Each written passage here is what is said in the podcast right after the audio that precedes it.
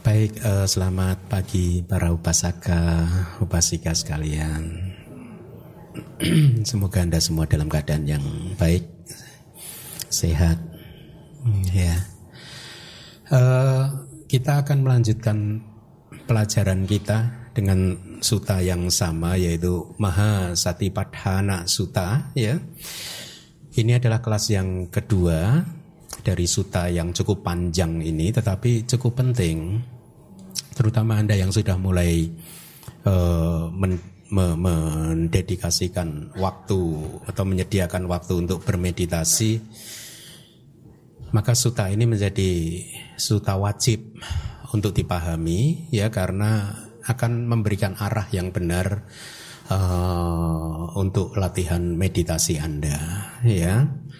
Meskipun panjang sutanya, tetapi mengingat nilai penting buat perkembangan spiritual kita dan juga memberikan kita pedoman tentang bagaimana kita harus menjalani kehidupan ini, ya, supaya kita tidak terus berputar-putar di dalam samsara atau menghabiskan waktu untuk mengejar sesuatu yang tidak penting, ya.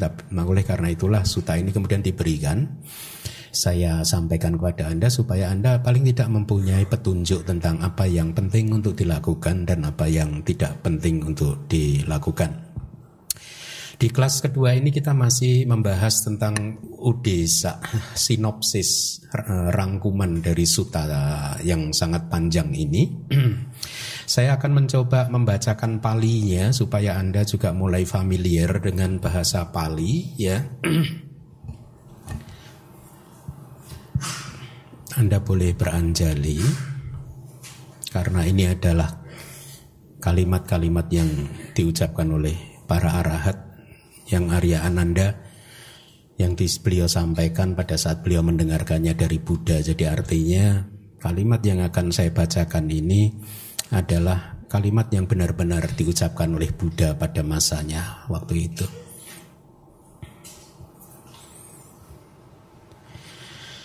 Ewame sutam ekang samayang bhagava guru suviharati kama sadhammang nama guru nang nigamo tatrago bhagava bhikkhu amante si bhikkhoti padante te bhikkhu bhagavato pecasosung bhagava etadavoca Ekaya no ayang bikawe maigo satanang wisudia soka paridewanang samatika maya duga domana sanang adengga maya nyaya sa adika maya nibbana sa saci kiryaya yadidang cataro satipaṭṭhāna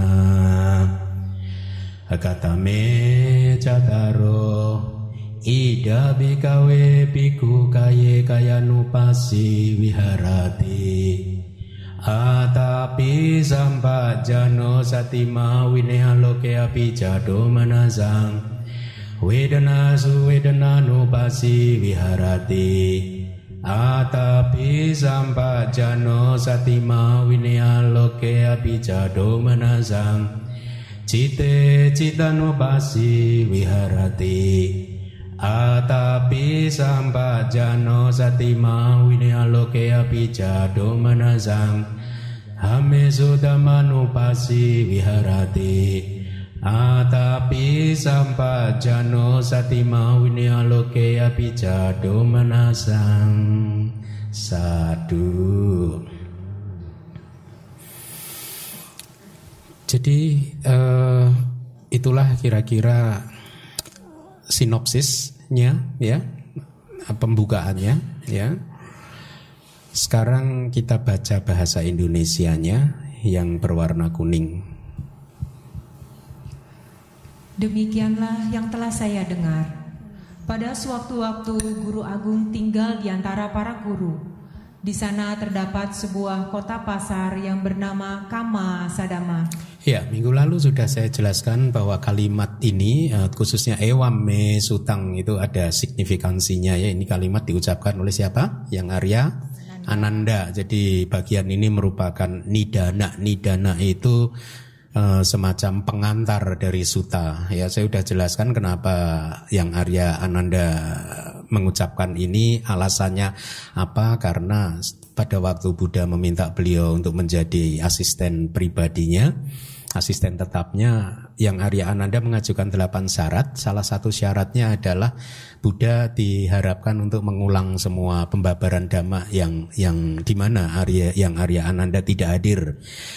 Nah, dengan mengucapkan ewang mesutang itu, yang Ariya Ānanda juga sebenarnya at tanang parimocento, bahasa Palinya. Tanang parimocento itu semacam beliau sedang membebaskan dirinya sendiri, ya, dari apa? Jadi seolah-olah ber, beliau ini berkata, kalau bahasa Palinya, na ayang sayambu, artinya bukan saya loh yang menciptakan Suta ini, itu kira-kira begitu. Na ayang sayambu, na yang sayambu, atau na maya idang sacikanti, atau saci eh, katang sat Saci katang, ya, artinya bahwa eh, apa yang akan disampaikan ini itu tidak dialami sendiri oleh yang Ariya Ānanda, atau ini tidak dialami oleh saya, tapi semata-mata ini adalah yang beliau dengar dari Guru Agung kita Buddha Gautama, ya. Demikian, silakan dilanjutkan lagi. Di sana Guru Agung menyapa para biku. Para biku Biku-biku tersebut menjawab Guru Agung, "Yang mulia, Guru Agung berkata ini, para biku, inilah jalan tunggal untuk kesucian para makhluk, untuk mengatasi kesedihan dan ratap tangis, untuk kemusnahan rasa sakit jasmani dan duka cita, untuk pencapaian metode yang benar, untuk merealisasi nibbana. Inilah yang disebut empat fondasi untuk perhatian penuh." Ini adalah tujuh manfaat kalau di dalam penjelasannya. Tujuh manfaat dari berlatih meditasi satipaṭṭhāna. Yaitu yang pertama adalah untuk mengatasi kesedihan. Yang kedua adalah ratap tangis. Kemudian yang ketiga adalah untuk kemusnahan rasa sakit jasmani. Dan yang keempat adalah kemusnahan duka cita di hati kita. Yang kelima adalah untuk pencapaian metode yang benar. Kemudian yang keenam adalah untuk Eh, merealisasi nibbana. Oh, yang pertama tadi adalah jalan tunggal untuk kesucian para makhluk. Jadi ada tujuh, ya, e, manfaat yang bisa didapat pada saat seseorang berlatih meditasi e, satipaṭṭhāna. Selanjutnya silakan dibaca lagi. Apakah keempatnya? Di sini para biku, seorang biku setelah menyingkirkan nafsu ketamakan dan perasaan tidak senang di dunia, berdiam sebagai pengamat tubuh di, di, di dalam kaitannya dengan tubuh, gigih dengan pemahaman yang jernih, berperhatian penuh. Setelah menyingkirkan nafsu ketamakan dan perasaan tidak senang di dunia, berdiam sebagai pengamat perasaan-perasaan di dalam kaitannya dengan perasaan-perasaan, gigih dengan perah, pemahaman yang jernih, berperhatian penuh. Jadi di Mahāsatipaṭṭhāna Sutta ini ada ada tujuh objek meditasi, tujuh pengamatan. Yang pertama tadi adalah pengamatan tubuh kita, ya. E, sebenarnya bukan tubuh kita saja, nanti anapanasati atau mengamati nafas masuk dan nafas keluar juga termasuk dalam pengamatan tubuh, ya, meditasi untuk merenungkan tubuh sebagai tubuh. Nah, yang kedua objeknya adalah mengamati perasaan. Kemudian yang ketiga adalah ini. Silakan. Setelah menyingkirkan nafsu ketamakan dan perasaan tidak senang di dunia, berdiam sebagai pengamat batin di dalam kaitannya dengan batin, gigih dengan pemahaman yang jernih, berperhatian penuh. Jadi ini adalah metode yang ketiga, yaitu mengamati batin, ya. Yang keempat ini. Setelah menyingkirkan nafsu ketamakan dan perasaan tidak senang di dunia, berdiam sebagai pengamat dhamma-dhamma di dalam kaitannya dengan dhamma-dhamma, gigih dengan pemahaman yang jernih, berperhatian penuh. Sinopsis selesai. Ya, itu adalah objek yang keempat. Jadi ada empat perenungan, yaitu perenungan terhadap tubuh, kemudian perasaan, kemudian batin, dan yang keempat adalah dhamma. Tapi di dalam setiap perenungan ada beberapa poin yang Anda kalau perhatikan lihat, selalu ada setelah menyingkirkan nafsu, ketamaan, dan perasaan tidak senang di dunia ini. Jadi ini sebenarnya mewakili panca niwarana atau lima rintangan batin, dengan begini, dengan artian yang lain adalah kalau Anda ingin bermeditasi vipassana, maka ada satu tahap yang harus Anda capai terlebih dahulu, yaitu menyingkirkan lima rintangan batin, panca niwarana, yang di sini diwakili oleh nafsu, ketamakan, dan perasaan tidak senang, ya, rasa tidak senang di dunia. Dunia di sini termasuk uh, adalah dunia pancakanda atau lima agregat. Nah, keadaan batin yang sudah berhasil menekan, menyingkirkan panca niwarana itulah yang disebut sebagai sama samadhi, konsentrasi yang benar. Jadi setelah mencapai konsentrasi yang benar, kemudian kita mengamati empat objek tadi, tubuh, perasaan, batin, dan juga dhamma-dhamma. Nah, kalimat yang terakhir juga uh, poin yang cukup penting juga. Di dalam setiap pengamatan membutuhkan tiga komponen batin, yaitu gigih dengan pemahaman yang jernih dan berperhatian penuh. Ya, dalam setiap meditasi kita harus menjadi seorang meditator atau yogi yang gigih, kemudian mempunyai pemahaman yang jernih, dan juga mem- menerapkan perhatian penuh. Ya, nah apa makna-makna dari apa yang sudah saya sampaikan nanti kita akan bahas eh, kalau pas sudah tiba pada eh, poin tersebut. Mari kita lihat. Minggu lalu kita sudah selesai membahas terminologi eh, jalan tunggal. Ya, ada dua eh, apa? terminologi atau penjelasan tentang jalan tunggal yang sudah disampaikan di minggu lalu, ya. Yang pertama adalah disebut jalan tunggal karena jalan ini tidak bercabang. Jadi jalan ini tunggal, lurus saja, tidak bercabang. Artinya apa? Kalau Anda sudah masuk di atas jalan tersebut, Anda dipastikan akan sampai ke Nibbana. Karena ini jalannya udah tunggal dan lurus, tidak ada cabangnya lagi, tidak ada belokannya lagi.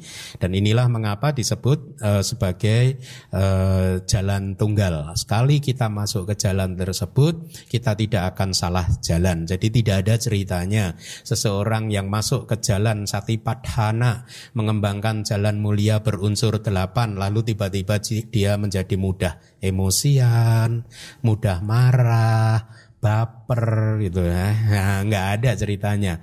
Begitu kita masuk ke sana, karena ini adalah jalan untuk menuju ke kesucian. Ya, batin kita semakin kita melangkah, batin ini menjadi semakin murni, semakin murni, semakin murni, semakin murni, semakin bijaksana. Ya.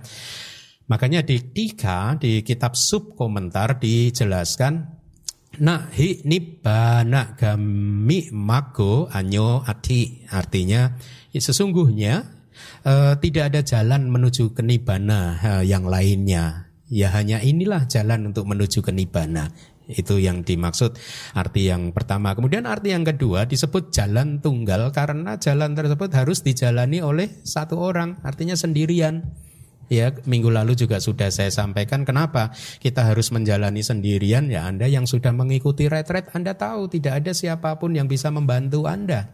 Iya tidak, Anda harus berjuang sendiri dengan gigih, dengan pemahaman yang jernih, dan kemudian mengembangkan terus perhatian penuh Anda. Guru Anda tidak bisa membantu Anda, ya, teman Anda tidak bisa membantu Anda. Artinya meskipun mungkin ada guru teman Anda yang sudah berhasil mengembangkan jalan mulia berunsur delapan, mereka juga tidak bisa memberikannya jalan mulia berunsur delapan yang mereka sudah kembangkan kepada kita. Ya, mungkin dua puluh persen saja diberikan pada kita, tidak bisa. Atau kalau Anda berhasil di dalam meditasi Anda, Anda juga tidak bisa memberikan sebagian dari jalan mulia berunsur delapan kepada teman Anda atau suami atau istri atau anak Anda, tidak. Kita bertanggung jawab terhadap perjalanan ini sendiri, ya. Pada waktu saya mengenal Buddhism, ini saya anggap sebagai penjelasan yang rasional daripada sekedar hanya mengajarkan kepada kita bahwa ada sesuatu yang bisa menolong saya. Ternyata waktu di, diberikan pelajaran yang seperti itu tidak pernah benar-benar menarik hati saya. Tetapi pada saat saya diberitahu oleh guru Buddhis saya bahwa saya bertanggung jawab terhadap kehidupan saya sendiri, saya harus menjalani perjalanan ini sendiri, malah ada ketertarikan di dalam hati saya. Jadi ini ada semacam satu keanehan. Pada waktu dijanjikan ada yang bisa menolong saya, saya malah tidak tertarik. Pada saat saya disampaikan, uh, diajarkan oleh guru saya bahwa saya adalah satu-satunya yang bisa menolong diri saya sendiri, malah saya berjuang keras. Ya, jadi itulah arti dari jalan tunggal yang kedua. Ya, makna dari jalan tunggal yang uh, di, ketiga adalah seperti yang ada di layar. Disebut sebagai jalan tunggal karena jalan ini adalah jalan milik dia yang nomor satu. Artinya ini adalah jalan yang ditemukan oleh Buddha, ditemukan oleh Bagawa, ditemukan oleh bahasa Indonesianya Begawan atau Guru Agung. Ya, bukan diciptakan. Buddha tidak pernah menciptakan jalan. Ya, karena jalan ini, jalan mulia berunsur delapan, kalau kita berbicara jalan mulia berunsur delapan, itu sudah ada e, sejak awal samsara. Cuman di dalam perjalanannya, kadang jalan mulia berunsur delapan itu terkubur, tidak ada yang tahu. Dan itulah mengapa kemudian Buddha harus muncul ke bumi untuk rediscover, menemukan kembali jalan yang hilang tadi, kemudian diperkenalkan lagi kepada dunia. Sehingga akhirnya kita semua bisa mengerti jalan mulia berunsur delapan, latihan sila, samadhi, panya. Tetapi ingat satu masa, di masa depan nanti ajaran Buddha ini harus hilang. Harus hilang. Kalau tidak hilang berarti tidak benar. Harus hilang. Ya. Dengan demikian artinya apa? Jalan mulia berunsur delapan seperti ibaratnya benda berharga, dia tersembunyi lagi di bawah rumput, belukar, sampah dan lain sebagainya. Umat manusia tidak tahu bagaimana cara untuk memurnikan hatinya, jalan untuk memurnikan moralitasnya, kemudian batinnya dari kilesa-kilesa, tidak ada yang tahu. Sampai kemudian muncul lagi Buddha yang berikutnya untuk menemukan kembali jalan mulia yang tersembunyi tadi. Ya. Nah, tetapi di dalam konteks Mahāsatipaṭṭhāna, kadang Mahāsatipaṭṭhāna juga disebut jalan. Ya. Tapi ber, agak berbeda dengan jalan mulia berunsur delapan yang yang yang tadi saya sampaikan. Ini adalah jalan untuk latihan, ya, yang dikatakan milik dia yang nomor satu. Kenapa? Karena beliaulah yang uh, menemukan, uh, men- men- menciptakannya, Suta tadi, ya. Itu artinya, ya. Kenapa disebut Satipaṭṭhāna adalah milik Buddha? Karena beliaulah yang memang mengajarkannya, ya. Beliaulah yang menciptakannya, gitu. Tapi jalan mulia berunsur delapan tidak diciptakan oleh Buddha. Jalan itu hukum, seperti uh, hukum gravitasi tidak diciptakan oleh Newton, tetapi ditemukan oleh Newton. Ya. Jadi itu adalah arti ketiga dari jalan tunggal. Mari kita lihat arti yang keempat. Disebut sebagai jalan tunggal karena jalan ini hanya ada di dalam Dhamma dan Winaya ini. Artinya jalan tunggal ini hanya ada di ajaran Buddha. Ya, di luar ajaran Buddha tidak ada penjelasan tentang jalan mencapai Nibbana. Ya, e, karena e, untuk bisa merealisasi Nibbana ada satu poin penting yang di ajaran-ajaran spiritual yang lainnya di luar Buddhism itu miss, yaitu harus bisa menembus, merealisasi bahwa sesungguhnya selain tubuh jasmani dan fenomena batin kita itu sudah tidak ada lagi apa-apa lagi yang disebut roh. Orang lain menyebutnya roh kayak atau apa, jiwa atau apa yang kekal, tidak ada. Hanya pada saat kita bisa menembus bahwa segala sesuatu itu ternyata sunyata, kekosongan, kosong dari sesuatu yang kekal, membahagiakan, dan kosong dari apa yang disebut inti, wujud yang kekal yang disebut roh atau jiwa. Hanya pada saat orang bisa merealisasi itu, maka di sana ada jalan menuju ke Nibbana. Dia sudah mere- dia akan merealisasi Nibbana. Ya, oleh karena itu sungguh masuk akal, tidak berlebihan apabila kemudian diklaim bahwa disebut jalan tunggal karena hanya ada di Dhamma dan Winaya ini. Kalau Anda observasi, amati ajaran-ajaran spiritual non-Buddhism, tidak ada yang mengajarkan untuk menembus bahwa nama dan rupa ini adalah anatta. Tidak ada roh yang kekal, tidak ada apapun yang kekal di alam semesta ini. Ya, jadi saya rasa tidak berlebihan. E, kemudian juga ada suta di Diga Nikaya yang mengatakan subada. Ya, jalan mulia berunsur delapan ditemukan hanya di Dhamma dan Winaya ini. Di luar Dhamma dan Winaya ini atau di luar ajaran Buddha tidak ada jalan mulia berunsur delapan. Itu artinya. Kemudian definisi jalan tunggal yang kelima adalah disebut sebagai jalan tunggal karena jalan ini menuju ke satu tujuan, yaitu apa? Nibbana. Ya. Dan selanjutnya dikatakan bahwa walaupun di tahap awal dari latihan meditasi Satipaṭṭhāna ini mengalir menuju ke berbagai macam pintu masuk, tetapi di tahap berikutnya hanya pergi menuju ke yang satu, yaitu Nibbana. Artinya begini, walaupun di dalam tahapan awal berlatih meditasi Satipaṭṭhāna nanti ada berbagai pintu masuk, yaitu minimal ada empat pintu masuk, yaitu objek tubuh, perasaan yang kedua, kemudian batin atau cita yang ketiga, dan Dhamma yang keempat. Atau ada pintu masuk lain, yaitu yang harus menuju ke samatha dulu dengan mencapai jana dulu, atau pintu masuk yang lain yang tanpa jana langsung berwipasana, wipasana kering, ya. Jadi inilah yang dimaksud dengan kalimat yang ada di layar, bahwa walaupun di tahapan awal seolah-olah itu uh, uh, ada banyak pintu masuk, ada banyak objek meditasi, ada banyak jalan meditasi, tetapi sesungguhnya begitu sampai di jalan tersebut, melalui pintu masuk yang manapun, kalau dijalani dengan benar maka akan membawa yogi untuk mencapai e, Nibbana, ya. Nah, di kitab subkomentar juga ada penjelasan kenapa menu, dikatakan menuju ke satu tujuan, ya. Ke, satu tujuan tersebut adalah Nibbana, ya. Karena Nibbana ini adalah satu, gitu kata kitab komentar. Ya, tidak ada Nibbana itu dua. Ya, Nibbana itu ya satu, ya. Tidak dua, tidak ditemani oleh nafsu-nafsu keinginan, tanha dan lain sebagainya. Ya, jadi eh, walaupun di kitab komentar juga disampaikan beberapa guru eh, di masa lalu mengartikan bahwa hmm, mereka tidak pergi menuju ke Nibbana dua kali, kira-kira begitu. Jadi seolah-olah mereka ini telah mencapai Nibbana ketika sedang berlatih Satipaṭṭhāna dan kemudian berlatih lagi Satipaṭṭhāna untuk kedua kalinya. Seseorang pergi menuju ke Nibbana hanya satu kali sesungguhnya. Itulah mengapa Nibbana hanya dikatakan sebagai yang satu. Ya, Nibbana adalah tujuan satu-satunya dari jalan Satipaṭṭhāna. Gitu. Uh, Tetapi pendapat yang mengatakan bahwa seseorang mencapai Nibbana dua kali, jadi pada saat sudah mencapai Nibbana kemudian berlatih Satipaṭṭhāna lagi, dibantah oleh guru-guru yang lain. Eh, yang pendapat tadi adalah pendapat yang sebenarnya tidak tepat, ya. Tidak benar, karena di dalam instruksi meditasi di Mahāsatipaṭṭhāna Sutta ini diberikan eh, hanyalah berupa tahapan awal dari jalan adi duniawi. Ini hanyalah jalan untuk menuju ke Nibbana, ya.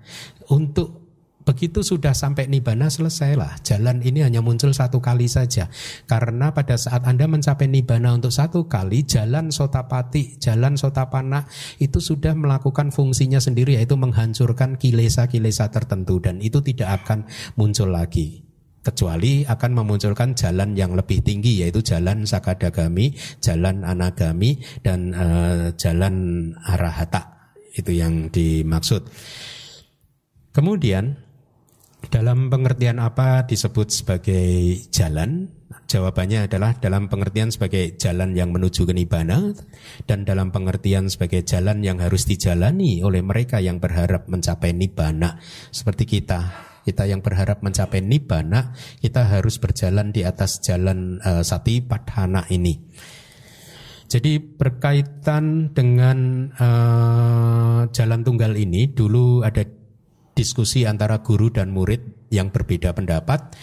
Sang guru mengatakan bahwa jalan Satipaṭṭhāna ini adalah jalan yang bercampur seperti yang tadi, yaitu ini adalah jalan adi duniawi dan juga jalan duniawi, jalan yang mengambil objek Nibbana dan juga uh, jalan uh, duniawi.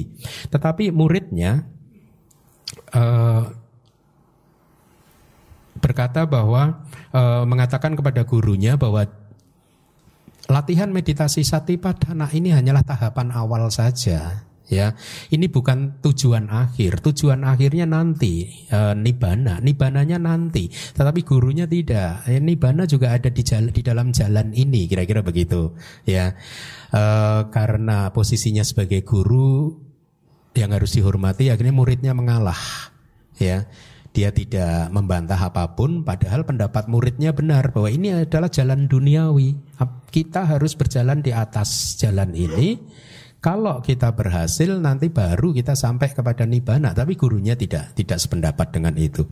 Nah, singkat cerita, pada saat sore hari gurunya mandi sore, menuju ke tempat pemandian, beliau merenungkan Suta, Mahāsatipaṭṭhāna Sutta. Kemudian beliau teringat tiba pada bagian akhir dari Suta yang sudah pernah saya sampaikan kemarin. Kata-kata palinya itu yohi koci bikawe ime cataro satipaṭṭhāne ewang baweya sata wasani dan seterusnya. Ya, kira-kira artinya siapapun para biku yang mengembangkan Satipatthāna dengan cara demikian hanya untuk tujuh tahun, maka ada satu dari dua hasil yang bisa diharapkan. Satu dari dua hasil yang bisa diharapkan, yaitu pencapaian arahata, atau kalau masih ada kilesa yang tersisa, maka pencapaian anagami adalah hasil yang bisa diharapkan. Nah, kemudian gurunya menyadari kesalahannya. Oh iya, ternyata jalan Satipatthāna ini masih jalan duniawi. Tidak ada hubungannya bahwa di jalan ini ada Nibbana. Nibbana adalah tujuan akhir dari perjalanan ini. Kalau kita sudah mengembangkan Mahāsatipaṭṭhāna dan kita berhasil mengembangkannya, maka e, yogi siapapun itu juga kemudian ada salah satu dari dua hasil yang bisa diharapkan, ya. E, itu informasi yang ada di kitab kita. Mari kita lanjutkan. Tadi sudah saya sampaikan bahwa manfaat dari Mahāsatipaṭṭhāna Sutta ini ada tujuh, ya. Uh, Eka yano ayang bikawe mago satanang. Eka yano ayang bikawe mago satanang wisudia. Satanang wisudia untuk kesucian makhluk-makhluk, untuk kesucian para makhluk. Itu manfaat yang pertama. Artinya apa? Untuk kesucian para makhluk yang batinnya kotor oleh kotoran batin yang disebut loba, dosa, moha, keserakahan dan lain-lain, serta kotor oleh kondisi batin yang merusak seperti keserakahan yang tidak pantas, yaitu ketamakan dan lain-lain. Tadi malam di kelas Abhidhamma kita saya sudah memperkenalkan istilah keserakahan yang tidak pantas, wisama loba bahasa palinya.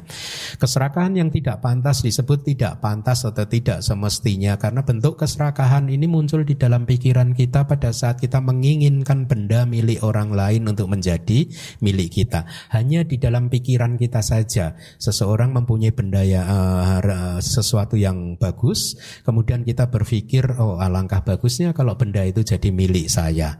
Kemudian ada imajinasi, bayangan, sangat menginginkan benda tersebut, ingin mengambil benda tersebut walaupun hanya di dalam pikiran saja. Ya, ini yang disebut wisama loba, keserakahan yang tidak pantas, dan ini adalah karma buruk. Ini adalah karma batin yang buruk, karma mental yang buruk, manokama yang buruk. Hanya menginginkan harta benda orang lain untuk menjadi uh, milik kita, ya. Nah, ini adalah tujuan yang pertama, yaitu untuk kesucian uh, para makhluk.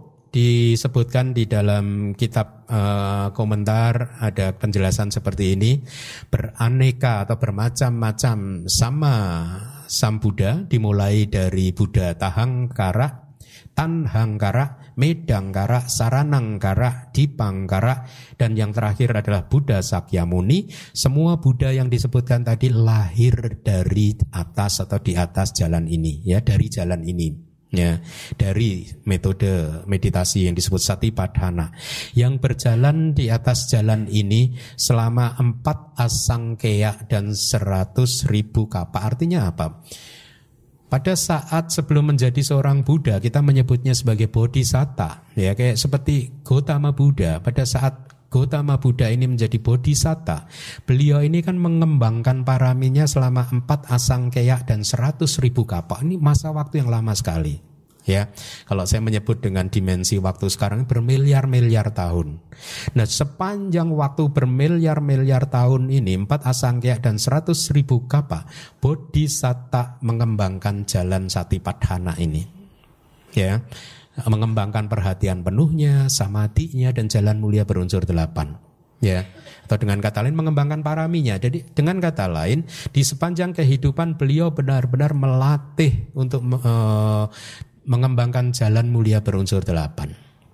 Ya, melatih paraminya semata-mata hanyalah uh, uh, melalui jalan Satipaṭṭhāna. Ya. Jadi kita pun juga harus seperti Bodhisatta. Jadi bayangkan Bodhisatta melatihnya selama empat asangkhya dan seratus ribu kapa. Kita selama berapa lama? Hah? Belum, Bante, baru mau mulai. Terlambat enggak? Enggak ya, daripada enggak mulai sama sekali. Jadi kita harus setelah mendengar suta ini semoga kita bisa bertekad untuk semakin uh, mindful di dalam kehidupan sehari-hari kita ya.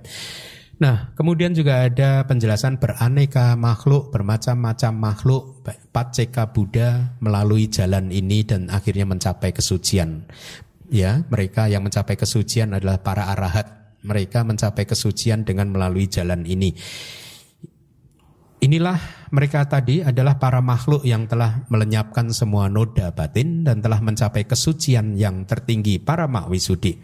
Jadi inilah manfaat pertama dari tujuh manfaat dari Satipaṭṭhāna ya, apabila kita melatihnya kita bisa menjadi makhluk yang suci ya.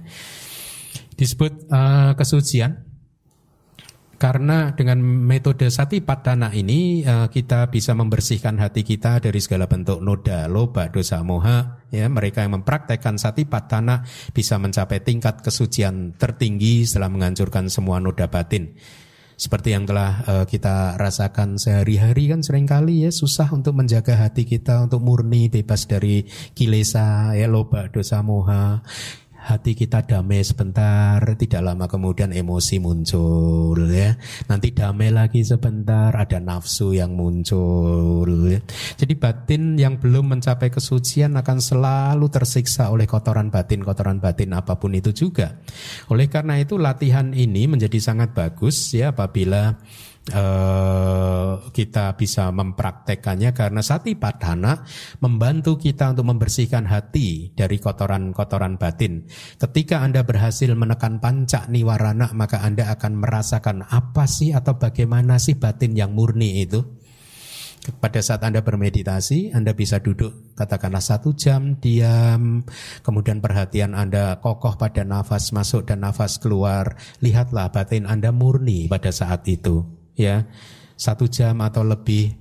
Pada saat itu Anda harus meng- mengobservasi keadaan batin Anda dan temukanlah keadaan batin yang benar-benar bebas dari kilesa. Sampai kemudian di tingkat kemurnian tertentu Anda mulai melihat bahwa batin Anda seperti teflon, ya, seperti daun teratai, daun talas, di mana air yang menetes itulah tidak tidak tidak sempat menempel di daun tetapi langsung tergelincir. Seperti penggorengan Anda yang teflon itu kan anti lengket kan? Ya. Jadi pada saat Anda berwipasana Anda akan melihat betapa batin Anda menjadi seperti penggorengan yang seperti teflon tadi. Maksudnya apa, Bante? Maksudnya setiap kali ada objek-objek apapun yang masuk melalui panca indera atau objek yang muncul murni di hati kita, Anda bisa melihat bahwa objek tersebut muncul untuk tergelincir dengan sendirinya. Sesaat saja setelah muncul dia tergelincir. Tidak ada pekas, tidak ada sakit hati, hati kita tidak tergores. Tapi sebaliknya hati kita penuh dengan sifat untuk memaafkan, penuh meta, penuh karuna, penuh kebijaksanaan, penuh kesabaran. Bisa melihat dari sudut yang sangat positif terhadap fenomena atau kejadian-kejadian kehidupan yang kita alami. Nah, pada saat Anda mengalami kondisi-kondisi seperti itu, ya, Anda coba bandingkan keadaan batin Anda yang Anda sudah rawat, Anda sudah kembangkan melalui meditasi Satipaṭṭhāna pada saat sudah terbebaskan dari segala bentuk panca niwarana.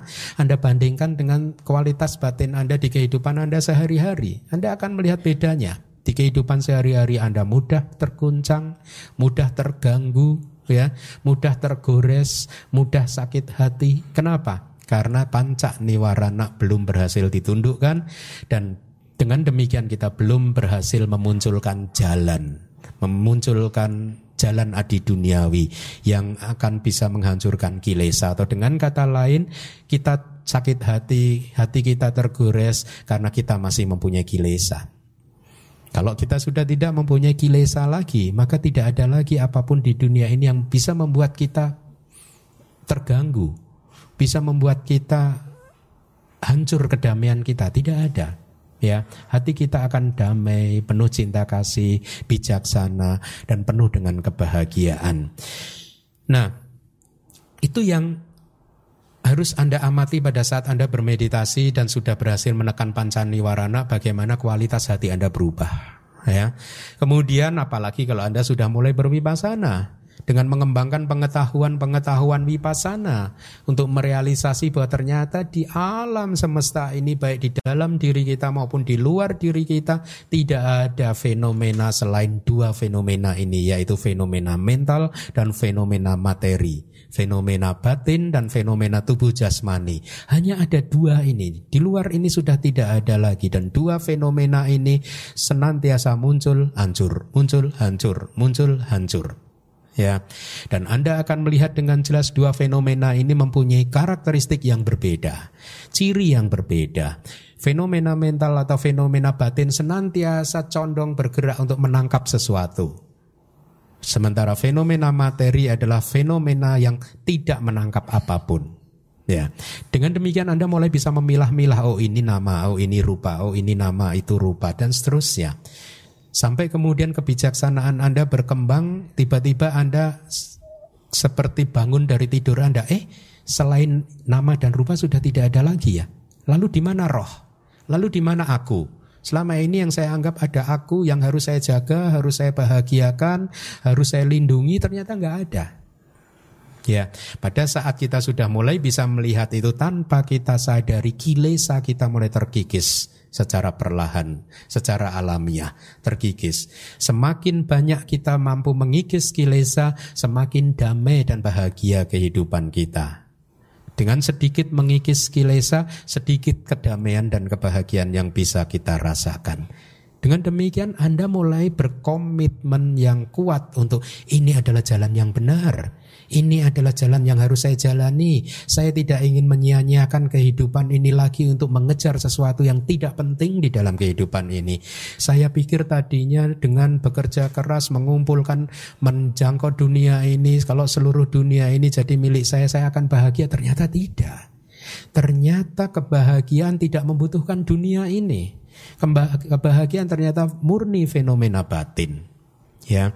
Nah, mereka yang sudah bisa melihat ini biasanya akan semakin kokoh di atas jalan ini. Dia tidak akan menoleh ke belakang lagi, dia tidak akan ragu lagi, dia tidak akan uh, mempertimbangkan ulang lagi, dia akan terus mengambil keputusan saya harus bermeditasi setiap hari. Ya, karena dia sudah mulai bisa melihat walaupun hanya setitik cahaya pembebasan, tetapi itu pun sudah cukup menginspirasi mereka yang sudah mengalami hal-hal seperti ini untuk semakin kokoh berjalan di atas jalan Satipaṭṭhāna ini, ya. Nah, apalagi kalau Anda sudah bervipassana dan kemudian mencapai hasil dari vipassana Anda, yaitu pencapaian jalan adi duniawi seperti yang tadi di awal saya baca, mencapai jalan pembebasan atau magga, buah atau pala atau dhamma yang mulia, yaitu nibbana. Karena pada saat Anda mencapai jalan adi duniawi atau magga tadi, maka jalan ini fungsinya adalah menghancurkan kilesa, sehingga kilesa tidak bisa muncul lagi. Kalau Anda belum memunculkan jalan magga, ya, maka pembebasan Anda hanya sementara saja. Begitu Anda keluar dari meditasi, tidak lama kemudian batin Anda emosian lagi, baperan lagi, ya, dikit-dikit jadi sensitif lagi, ya.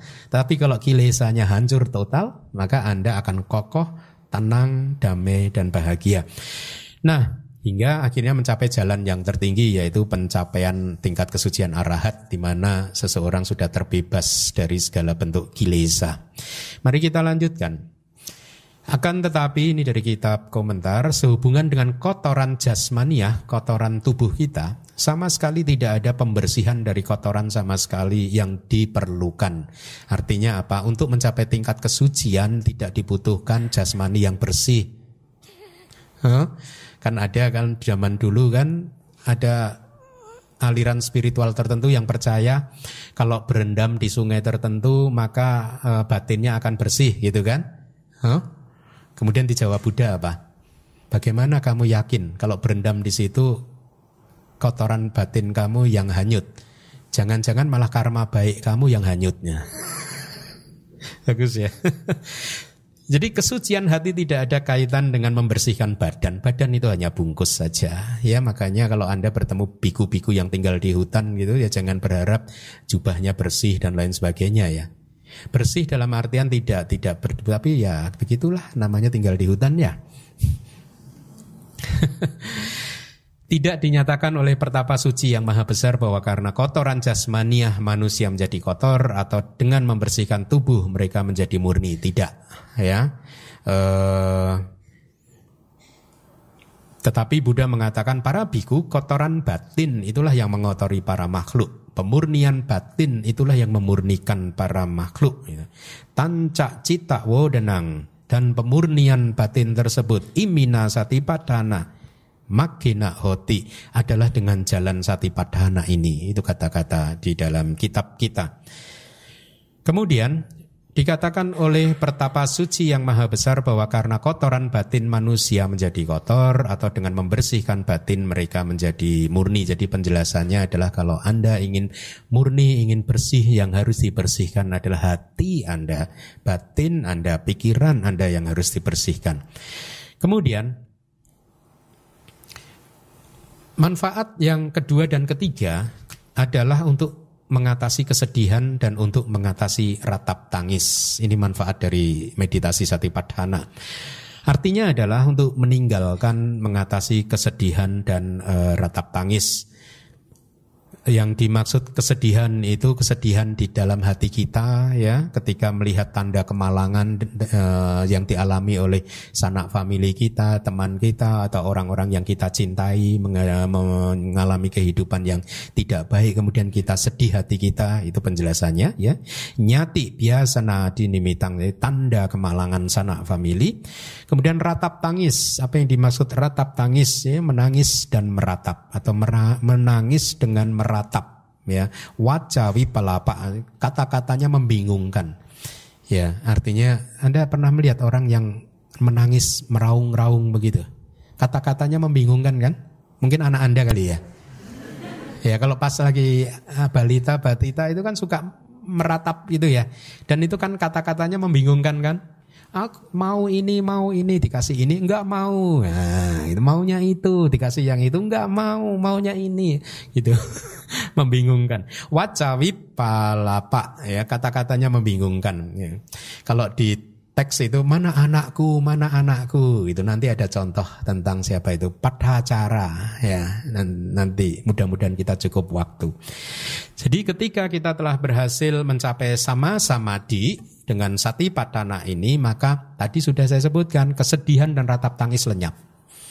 Mereka yang sudah pernah mengalami sama-sama tahu bagaimana kesedihan, ratap tangis, kilesa mereka tidak bisa lagi masuk ke dalam hati kita.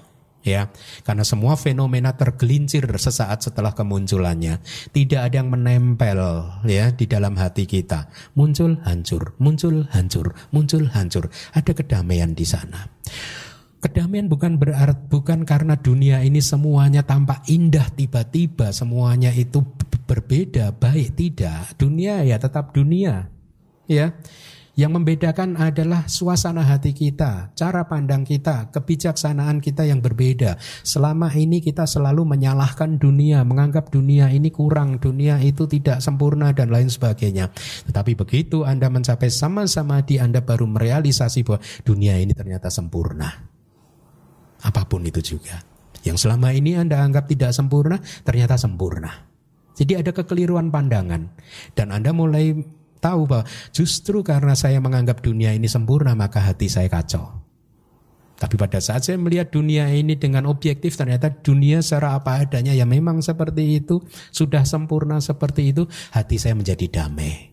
Jadi ada peningkatan kebijaksanaan untuk melihat dunia ini dari sudut yang semakin lama menjadi semakin positif. Ya. Dengan kata lain, kita bermeditasi tidak untuk merubah dunia. Kita bermeditasi adalah untuk menghancurkan pandangan salah kita yang melihat dunia secara salah. Dunia tidak perlu kita rubah, tapi pandangan kitalah yang harus kita rubah. Nah, pada saat seseorang mencapai sama-samadhi, segala bentuk kesedihan dan ratap tangis e, lenyap. Kenapa? Karena sesungguhnya kalau Anda sedih, Anda sedang menangis, itu Anda sedang ditunjukkan, itulah kilesa-kilesa Anda. Ya. Orang yang hatinya penuh dengan kotoran batin, penuh dengan emosi-emosi yang negatif adalah orang orang tersebut masih bisa mengalami kesedihan dan ratap tangis. Ya, mereka yang sudah bebas dari segala bentuk kilesa, maka tidak ada kesedihan dan ratap tangis. Anda ingat insiden pada saat Buddha Parinibbana, arahat yang sudah terbebas dari kilesa tidak menangis, mereka yang masih mempunyai kilesa lah yang menangis. Ya, jadi kalau Anda masih bisa menangis, itu artinya Anda masih punya kilesa. Ya, ya saya menangis gara-gara suami, Pak. Enggak, menangis gara-gara kilesa Anda. Ya, kan dia yang salah, enggak, Anda yang salah. Dia sudah sempurna, kan? Jadi dikatakan dunia ini sudah sempurna apa adanya seperti itu, gitu. Ya, inilah mengapa yang membuat saya tertarik dengan Buddhism, karena mengokohkan pandangan saya untuk tidak senantiasa mencari kesalahan di luar sana. Ya, dunia ini sudah sempurna. Oke, kita lanjutkan. Karena apabila jalan ini dikembangkan akan benar-benar bermanfaat untuk mengatasi kesedihan seperti yang dialami Mahapatih Santati, dan juga bermanfaat untuk mengatasi ratap tangis seperti yang dialami oleh Padhacara. Ya, Mahapatih itu Mahamata bahasa Palinya. Hmm, kayak menteri besar. Dulu di Orde Lama kita memakai istilah gini, menteri besar. Ya, saya kadang berpikir mungkin zaman-zaman dulu masih mengadopsi istilah-istilah peninggalan dari kerajaan-kerajaan Majapahit, gitu ya. Banyak istilah-istilah uh, yang dekat sekali dengan Pali dan Sansekerta itu dipakai di zaman-zaman dulu. Ya. Uh, setelah mendengarkan syair ini, Mahapatih Santati mencapai arahata dengan pengetahuan analitis. Syair yang diucapkan Buddha seperti ini: keringlah sudah apapun yang berasal dari masa lalu, tiada apapun sesudahnya. Seandainya kamu tidak mencengkeram di tengah, maka kamu akan mengembara dengan penuh kedamaian. Ya, artinya kering sudah kama dan kilesa yang bisa muncul berkaitan dengan fenomena yang terkondisi dari masa lalu. Anda kan belum terbebas dari masa lalu, kita belum terbebas dari masa lalu. Maksudnya apa? Pada saat teringat dengan kejadian masa lalu yang tidak mengenakkan hati, kita sedih.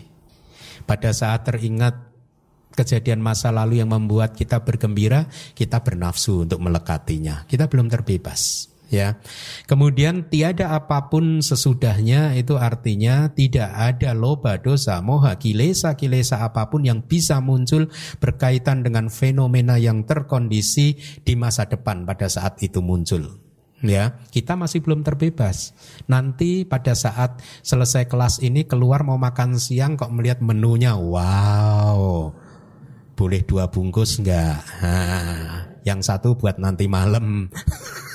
Keserakahannya muncul, ya, belum terbebas dari fenomena yang akan muncul di masa depan. Kilesa kita akan masih bisa bereaksi terhadap objek-objek tersebut.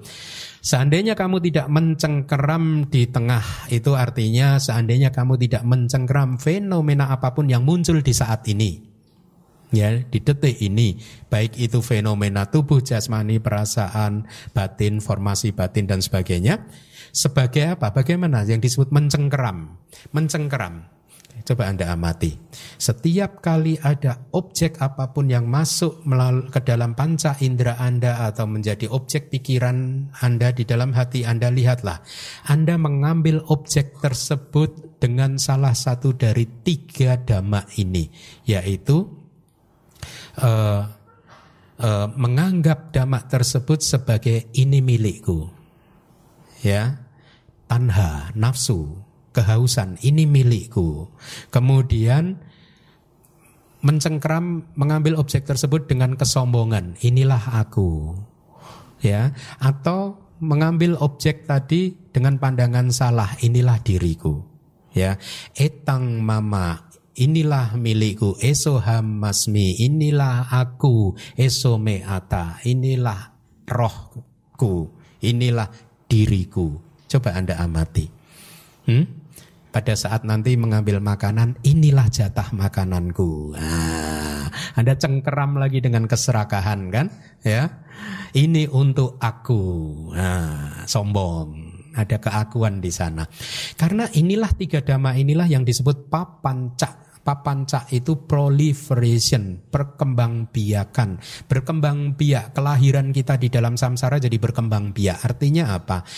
Tiga dhamma tadi yang memperpanjang samsara, memperpanjang jumlah kelahiran, ya. Semakin kita tidak bisa mengendalikan batin dari tiga reaksi ini tadi, maka kelahiran akan terus ada. Ya, etang mama, eso hamasmi, eso meata, ini milikku, ini aku, dan ini diriku, ya. Kalau yang sudah belajar Abhidhamma, nanti siang ada kelas Abhidhamma, ini adalah trio cetasika yang disebut trio loba. Loba, titik, mana, ya. Keserakahan, pandangan salah, dan kesombongan, gitu. Nah, sebaliknya, apabila kita tidak mencengkeram apapun yang muncul di hati ini dengan cara yang demikian tadi, menganggap bahwa ini hanyalah makanan, itu adalah fenomena materi yang muncul lenyap. Nafsu kita yang kelaparan, yang ingin meminta dua bungkus tadi diamati, ternyata muncul lenyap, dan akhirnya begitu sudah sampai di depan volunteer, nggak jadi dua bungkus, satu aja. Ah, Anda meralat kesalahan, Anda menyadari keserakahan, gitu.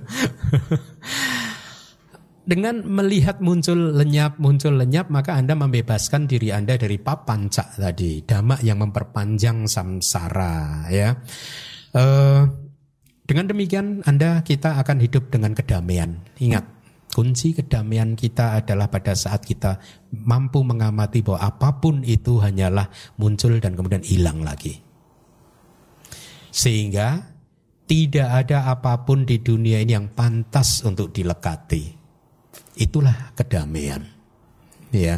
Bukan mengejar dunia untuk digenggam, dilekati, tetapi justru pada saat kita mampu untuk melihat bahwa segala sesuatu itu hanya muncul, lenyap, dan tidak pantas untuk dilekati, maka disanalah ada kedamaian. Seperti seorang pemburu yang menembak sasarannya dengan tepat. Jadi kita harus menembak sasaran kilesa kita itu dengan tepat. Cara menembak kilesa dengan tepat itu bagaimana? Mengetahui kemunculannya dan kemudian kelenyapannya. Cara mengetahuinya bagaimana? Dengan sati, perhatian penuh. Cara mengembangkan satinya bagaimana? Dengan Mahāsatipaṭṭhāna Sutta ini, ya. Jadi terhadap fenomena apapun, objek-objek pikiran apapun, baik itu dari masa lalu, masa depan, atau masa kini, maka amatilah dengan batin yang bebas dari tiga hal tadi. Ini milikku, ini aku, dan uh, ini diriku. Dengan kata lain, kita mengamati apapun sebagai sesuatu yang hanya muncul kemudian hilang. Muncul kemudian hilang, ya. Apakah yang diamati lalu nafsu saja Bante, kotoran batin saja Bante? Tidak. Kualitas batin Anda yang baik pun juga harus diamati. Oh, dana yang saya lakukan juga muncul lenyap, kualitas dana saya juga muncul lenyap, kualitas sila saya juga muncul lenyap, kebijaksanaan saya juga muncul lenyap, cinta kasih metta saya juga muncul lenyap. Karena ada, bisa jadi seseorang tidak melekat terhadap kilesa, tetapi mereka masih bisa melekat terhadap kualitas hati yang baik, ya. Oh, samadhi saya juga muncul lenyap, ya. Jadi apapun yang baik itu muncul lenyap, yang tidak baik pun juga muncul lenyap. Tidak ada apapun di alam semesta ini, di dalam samsara ini, yang tidak pernah lenyap. Segala sesuatu yang muncul pasti dia akan lenyap kembali. Singkatnya, ya, seperti khotbah Buddha di Dhamma Cakak Pawatana Sutta, pancu padana kanda duka. lima agregat yang menjadi objek upadana kita, menjadi objek pelekatan kita, itu adalah fenomena yang muncul lenyap. Harus diamati, mereka semua adalah anicca, dukkha, dan anatta. Tidak dicengkeram dengan papanca dhamma, etang mama, eso hamasmi, eso mehata. Ini milikku, ini aku, ini diriku. Ya. Nah, dengan demikian kita secara perlahan akan merealisasi karakteristik uh, umum dari batin dan jasmani, yaitu anicca, dukkha, dan anatta. Nah, tadi disebutkan untuk meduka, uh, duka, dum, uh, soka paridewanang samatikamaya, untuk melenyapkan kesedihan dan ratap tangis. Tadi disebutkan untuk melenyapkan kesedihan itu di kitab komentar dijelaskan. Ada satu cerita tentang Mahapatih Santati, ya. Jadi kitab komentar itu sangat konsisten sekali. Semakin membaca kitab saya menjadi semakin kagum. Tidak hanya kepada Buddha tetapi kepada pada para murid Buddha di masa lalu. Kenapa? Karena pada saat itu belum ada tulisan. Tetapi beliau-beliau ini bisa menjelaskan dengan konsistensi yang terjaga gitu. Dan sangat detail sekali. Oleh karena itu seperti yang akan saya sampaikan, untuk menguraikan yang dimaksud dengan melenyapkan, mengatasi kesedihan itu seperti apa, diberikan cerita tentang Mahapatih yang bernama Santati. Jadi Mahapatih Santati ini adalah patih dari atau menteri kepala, ya, menteri besar dari Raja Pasenadi dari kerajaan di Kosala, ya.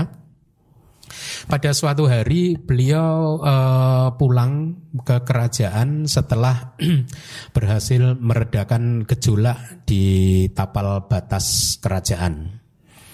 Setelah lapor kepada Raja Pasenadi pas, karena ke gembiraan dari raja, akhirnya raja memberi hadiah kepada Mahapatih Santati berupa dia memberikan semua kerajaan, semua kekuasaan dia kepada Santati, sang menteri, selama tujuh hari. Jadi selama tujuh hari tersebut Mahapatih Santati itu acting seperti raja, menjadi raja sementara. Ya, dia menikmati semua kenikmatan-kenikmatan indriawi yang biasa dirasakan oleh raja, ya, menikmati penari-penari. Jadi singkat cerita, selama tujuh hari itu Santati menikmati hadiah pemberian raja dengan memuaskan semua panca inderanya, indera-inderanya, ya. Setiap hari dia berpesta pora, mabuk-mabukan, kemudian eh, melihat penari-penari. Kalau zaman dulu tuh hiburannya penari gitu. Ya, zaman sekarang apa? Nah, ketahuan.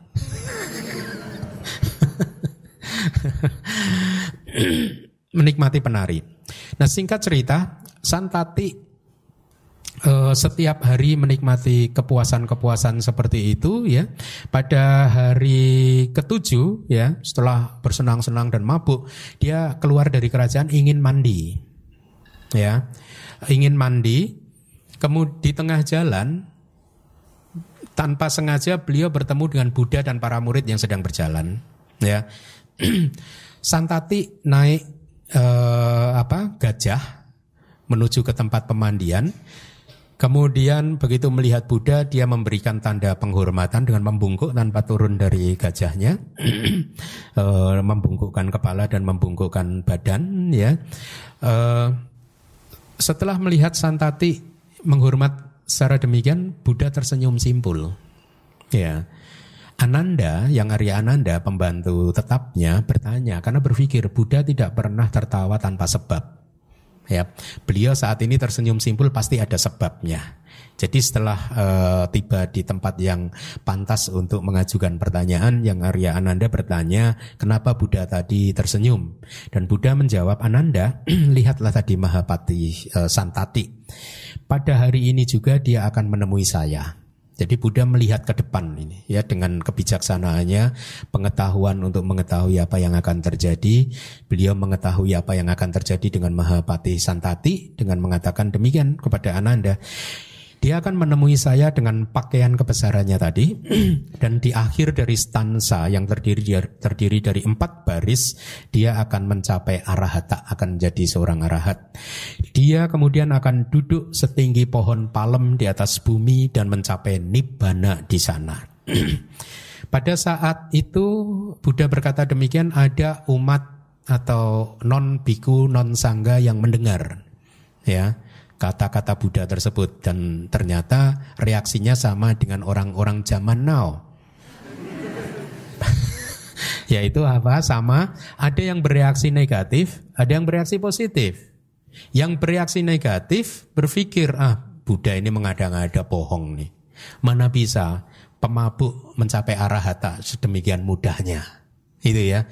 Mari kita buktikan kata-kata dia benar atau tidak. Kalau tidak benar, nanti kita tangkap dia. Kita tuduh dia telah melakukan kebohongan publik. Nah, tetapi sebaliknya ada yang berpikiran positif, ya. Mereka yang eh, berpikir positif itu yang memiliki sadda, ya. Dia melihat dari sisi positif, wow, sungguh beruntung, hebat sekali. Hari ini kita akan menyaksikan keagungan Buddha dan Mahapatih Santati. Ada dua reaksi yang berbeda. Yang satunya lalat mencari sampah, yang satunya apa? Kupu-kupu mencari bunga, gitu ya kira-kira ya. Positif negatif, perumpamaan saya lah ini ya. Kemudian singkat cerita, hari itu Santati menghabiskan uh, sepanjang harinya di siang hari itu di tempat pemandian, bermain-main air, dan kemudian dia masuk ke taman, ya. Uh, duduk di tempat dia biasa minum-minum, ya, untuk menikmati penari-penari lagi. Nah, singkat cerita, pada saat penari ini masuk ingin mempertontonkan keahliannya, ya, ada salah satu penari yang ke- kelelahan. Kenapa? Karena penari ini selama tujuh hari dia berpuasa. Ya, zaman dulu biasa begitu, ya. E, tujuan puasanya tapi bukan untuk tujuan spiritual. Tujuan puasanya apa? Karena dia ingin, nih maaf, dari kitab komentar dijelaskan juga seperti itu.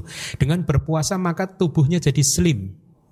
Nah, supaya dia bisa menari dan menghibur Mahapatih Santati. Jadi setiap hari dia berpuasa. Di hari ketujuh itu dia kelaparan, kelelahan, setelah menari sedemikian rupa mati.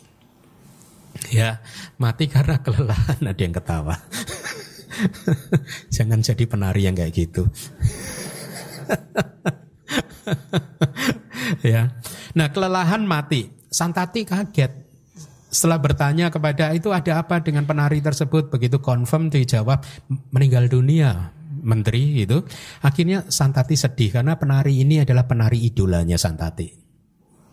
Kesedihan yang sangat mendalam. Seketika dikatakan di kitab, kebahagiaan, kesenangan yang sudah dia nikmati di tujuh hari sebelumnya, enam hari sebelumnya itu musnah e, seperti tetes air yang jatuh di tembikar yang panas membara. Jadi kalau ada barang dari tanah liat yang panas membara, kita teteskan air, airnya itu langsung menguap. Hmm? Jadi apa yang sudah dia nikmati selama tujuh hari sebelumnya itu tiba-tiba musnah dan hatinya menjadi gundah gulana, sedih. Kemudian dia berpikir, siapa yang bisa menolong saya untuk menghapus kesedihan saya ini? Dan dia pun teringat pada Buddha yang tadi dilihatnya. Pasti tidak ada orang lain yang bisa menolong saya untuk keluar dari kesedihan saya selain Buddha yang tadi beliau lihat pada waktu berpindah patah. Dan beli, uh, Santati pun akhirnya menemui Buddha dan berkata, Buddha, kesedihan telah melanda hati saya. Karena seorang penari hari ini tiba-tiba meninggal dunia. Saya datang ke sini karena saya tahu bahwa hanya engkaulah Buddha yang bisa memadamkan kesedihanku. Jadilah penolongku Buddha, gitu. Jawaban Buddha apa? Mahapatih, kamu telah datang pada orang yang tepat. Ini jawaban Buddha. Sombong gak Buddha? Enggak. Enggak lah. Enggak, dia berkata jujur daripada Anda. Enggak, enggak, bukan saya. Bohong enggak Anda kalau gitu itu? Ada kan di buku saya kupas kan, salah satu pengurus wihara yang baru saja dilantik, satu rombongan, satu pengurus yang baru datang menemui saya. Kemudian memperkenalkan, nih Bante pengurus wihara yang baru, kemudian diperkenalkan pengurus wihara yang lama. ketua ketua yayasannya. Ini Bante ketua yayasan yang lama. Beliau inilah yang merintis wihara dari nol hingga sampai sekarang seperti saat ini. Beliau adalah donatur yang sangat murah hati, karena beliaulah maka wihara ini bisa berdiri. Bagus kan sebenarnya kan? Jawaban ketua yayasan yang lama apa? Enggak, enggak lah, jangan begitu. Enggak deng Bante, enggak. Kamu itu loh, jangan ngomong begitulah. Enggak, enggak Bante. Padahal iya loh. Maksud hati pengen merendahkan diri, tapi bohong malah. Hah? Jadi kalau Anda begitu, Anda jawabannya apa? Tiru lah seperti Buddha tadi. Kamu telah datang pada orang yang tepat.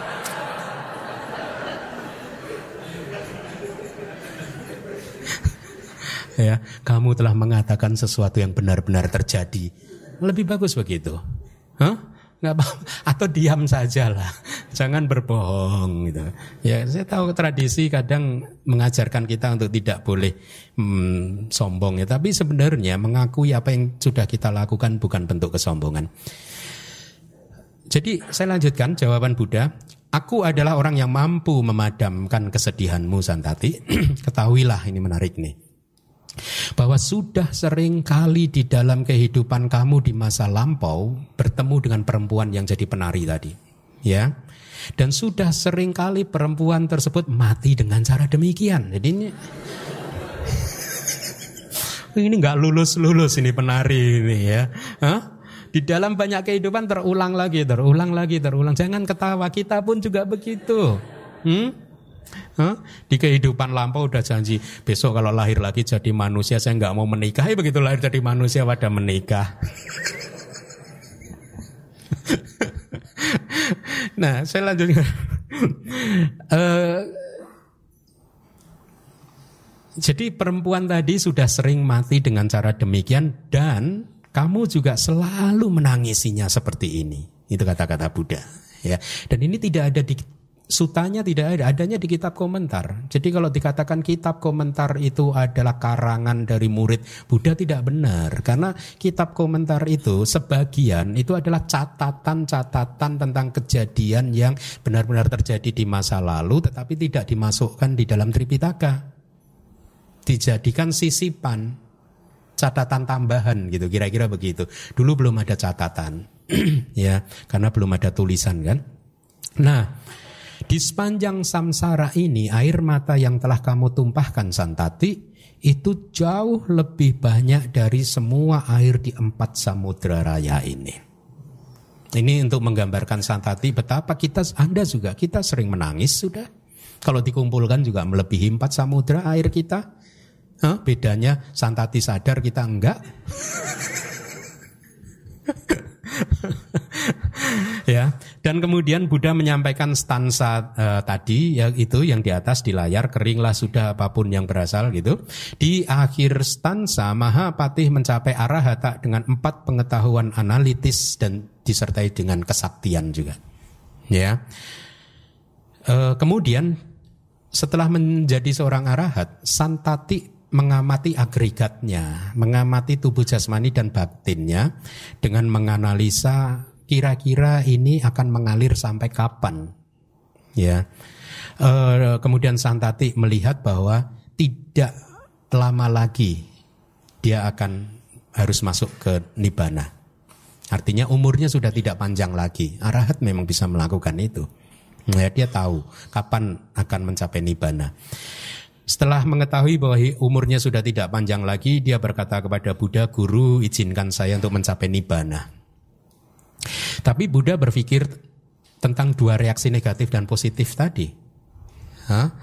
Yang negatif tidak akan berhasil melakukan apa yang sudah mereka rencanakan untuk menangkap Buddha tadi, ya.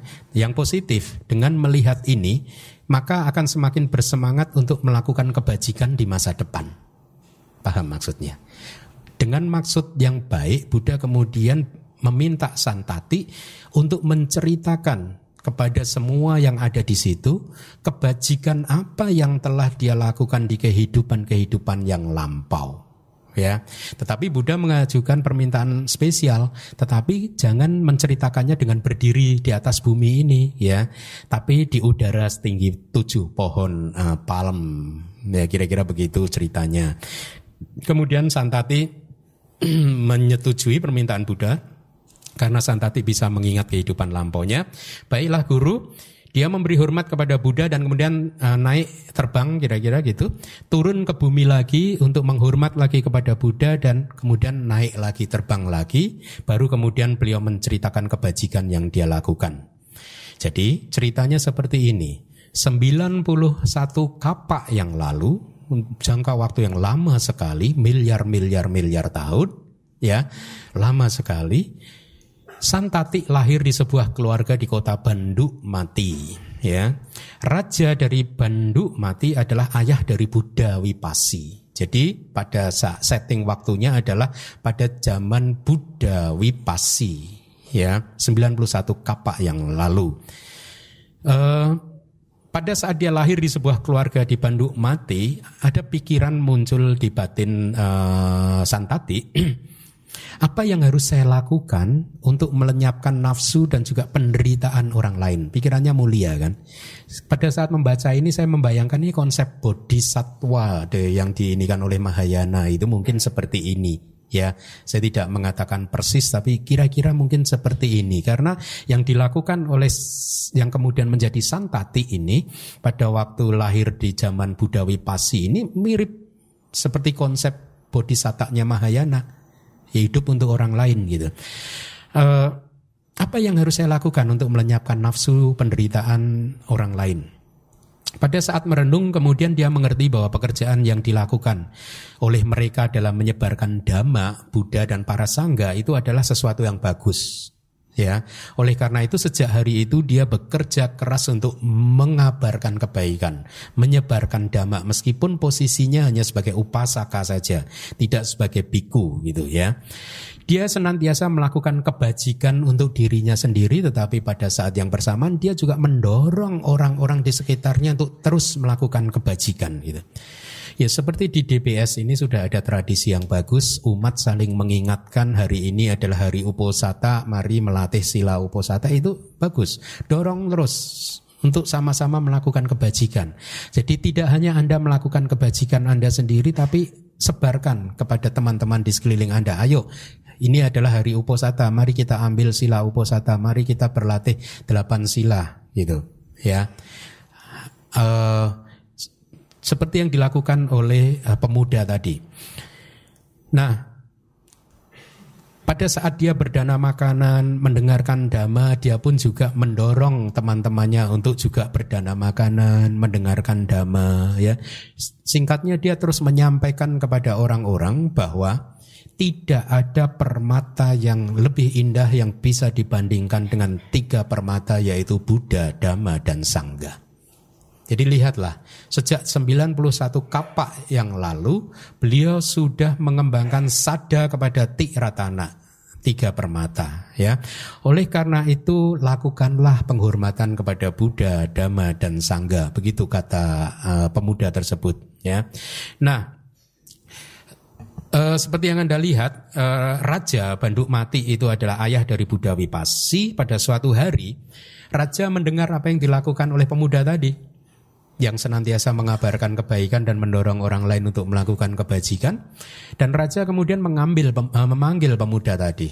Ya, pada saat pemuda itu sudah di hadapan Raja, Raja berkat, bertanya, apa yang kamu lakukan?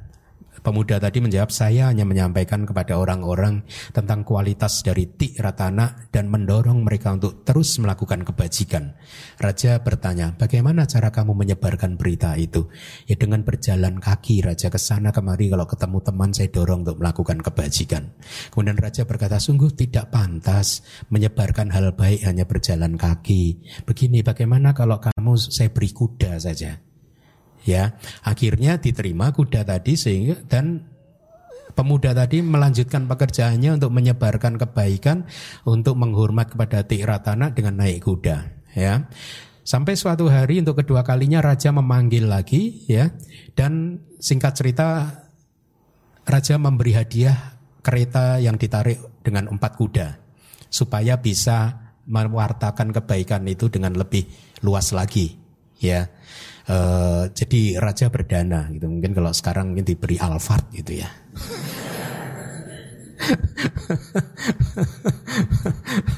Ya.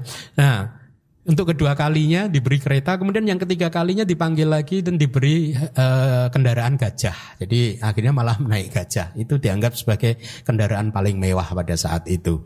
Dan pemuda tadi terus e, mewartakan kebajikannya. Ya, e, dia pun melakukan kerja misionaris menyebarkan kebajikan tadi dengan naik gajah, ya, dengan hati yang penuh sukacita. Lihat, sukacita. Ya, bukan U P K, sukacita. Kalau melakukan kebajikan harus hatinya harus senang, sukacita. Hmm? Ya.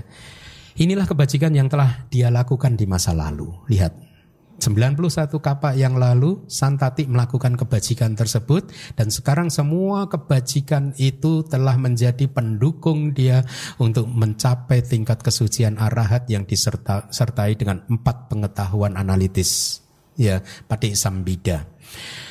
Setelah menyampaikan kebajikan yang dia lakukan di masa lalu, Santati selesai bercerita, kemudian dia bermeditasi dengan objek kasina api, dan ketika telah masuk ke jana, dia kemudian langsung memasuki nibbana, parinibbana. Seketika api berkobar dari tubuhnya karena objeknya adalah kasina api dan membakar darah dan dagingnya. Relik-reliknya berjatuhan ke bumi seperti bunga-bunga melati yang berjatuhan. Buddha membentangkan kain putih untuk menerima relik yang jatuh tadi.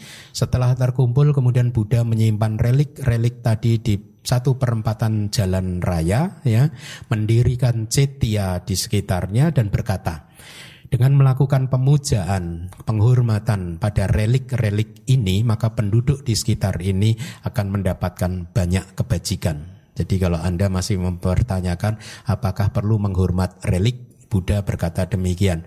Dengan melakukan penghormatan kepada relik, maka Anda akan mendapatkan kebajikan yang sangat besar. Ya, e, inilah cerita bagaimana Santati mengatasi kesedihannya. Ya, karena dengan menjadi seorang arahat, maka batinnya sudah murni dari kotoran batin semua asawa, sehingga kesedihan apapun itu juga tidak lagi bisa menguasai hatinya.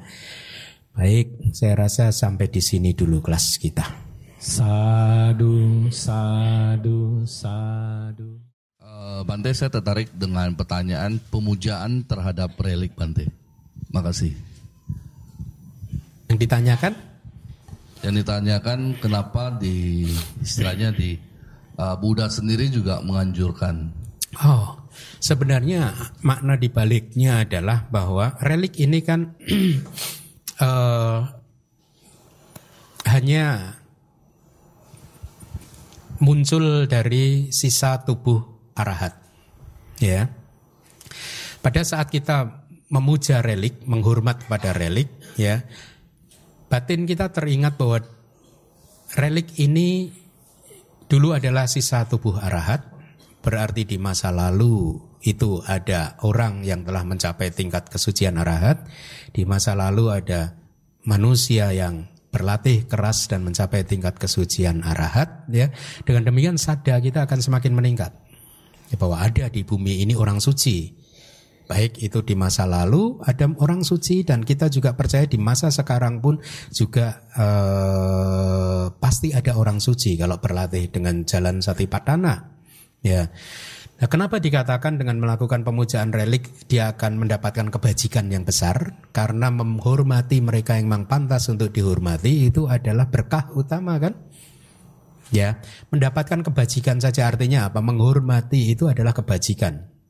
Kalau atau dianalisa dari kita kan mengenal dasak punya kiriak watu, kan, sepuluh landasan kebajikan, kan, sepuluh landasan untuk melakukan kebajikan, ya.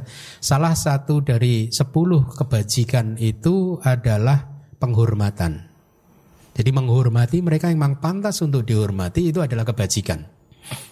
Satu itu. Kedua, menghormati mereka yang pantas untuk dihormati sesuai Manggala Suta itu adalah berkah yang utama.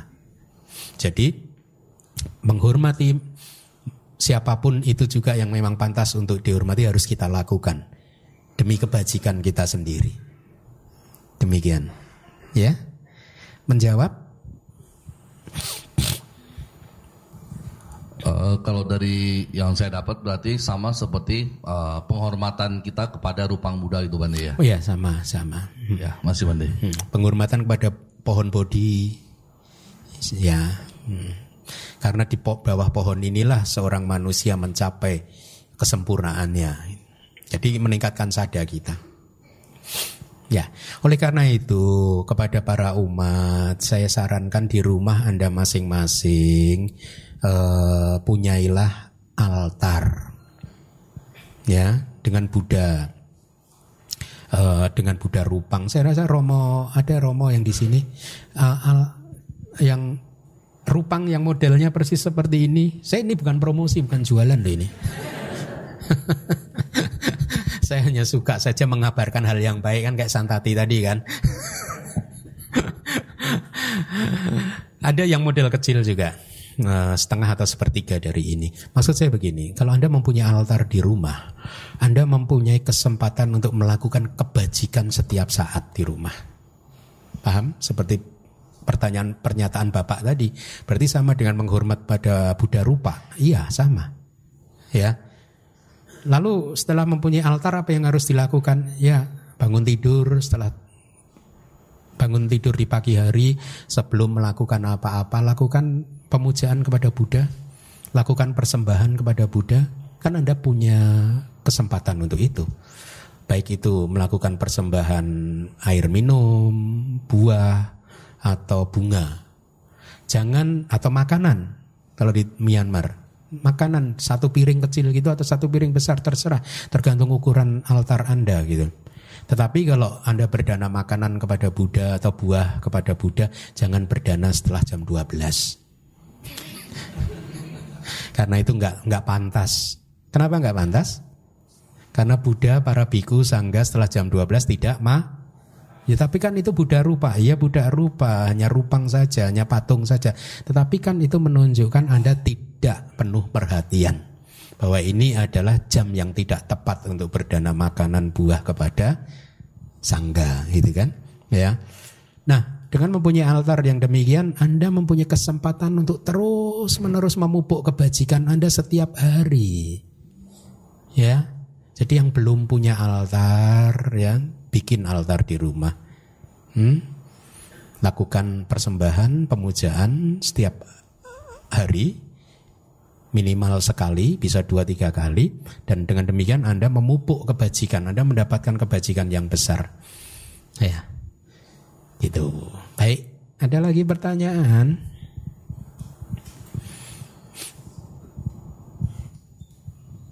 Uh, selamat siang Bante Sotiotu.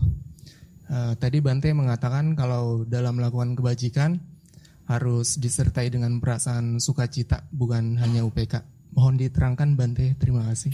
Iya, banyak sekali disalahartikan U P K yang dimaksud pada saat kita harus menghadapi perubahan di dalam kehidupan, itu sebagai U P K yang disebut perasaan. Padahal arti dari U P K itu ada sepuluh macam arti U P K. Salah satunya memang perasaan. Perasaan U P K itu perasaan apa? Tenang. Tidak suka, tidak juga tidak suka.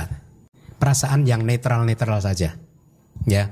Jadi, tetapi ada arti lain dari U P K, yaitu keadaan batin yang benar-benar di tengah, tidak memihak condong ke kiri atau tidak memihak atau condong ke kanan. Ya. Keadaan batin yang netral, bukan perasaan yang netral. Ya, Anda sudah menikah? Belum? Punya pacar? Punya ya? Pada saat pertama kali melihat pacar Anda, perasaan yang muncul apa?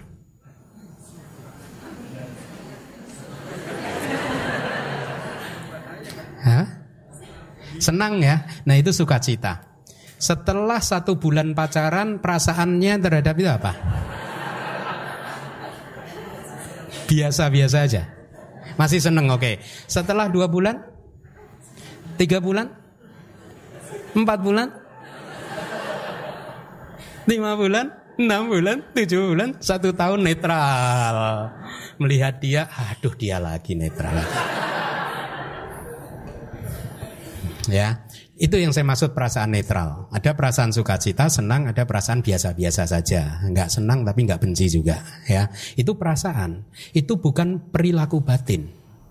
Tapi U P K yang lain yang dimaksud di dalam sering disalahartikan itu artinya salah arti dicampur.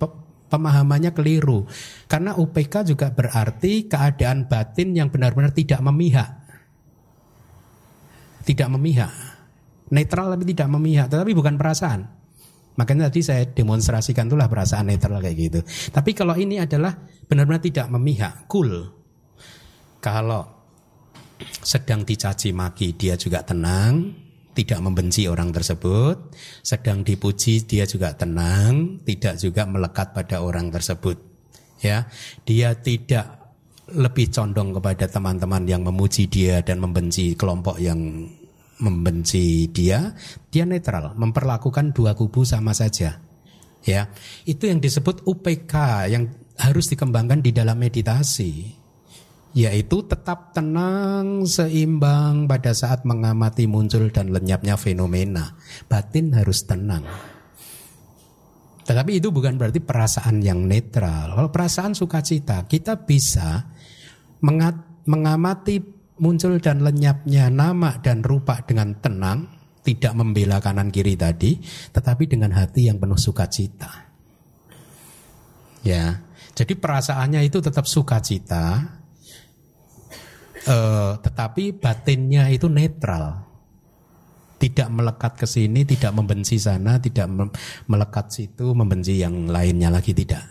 Batinnya tetap di tengah, dia mengamati sangkara, istilahnya formasi-formasi batin, dia tahu, munculnya tahu, lenyapnya tahu, sebab kemunculannya tahu, sebab kelenyapannya tahu, dia stabil, tidak goyang. Tetapi hatinya sukacita. Nah, itu yang dimaksud. Jadi pada saat melakukan kebajikan, Anda harus U P K, artinya tidak mengharapkan pujian, ya, juga tidak menolak celaan, tenang, stabil, tapi hatinya sukacita. Oleh karena itulah, pada saat berdana, katakanlah Buddha senantiasa mengajarkan kepada kita, sebelum berdana hati kita penuh dengan sukacita, pada saat berdana juga hati kita juga senang, setelah berdana kita merenungkan juga dengan hati yang puas, senang, sukacita juga. Jadi di tiga waktu, sebelum, pada saat, dan sesudah, hati kita sukacita. Itu yang dimaksud. Tapi batinnya tetap U P K juga.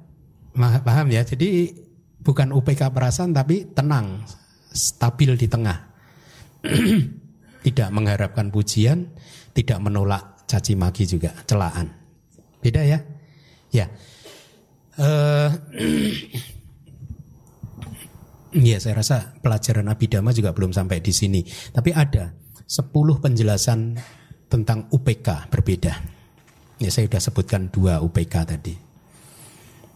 Ya, baik, gitu. Bagus, pertanyaannya bagus.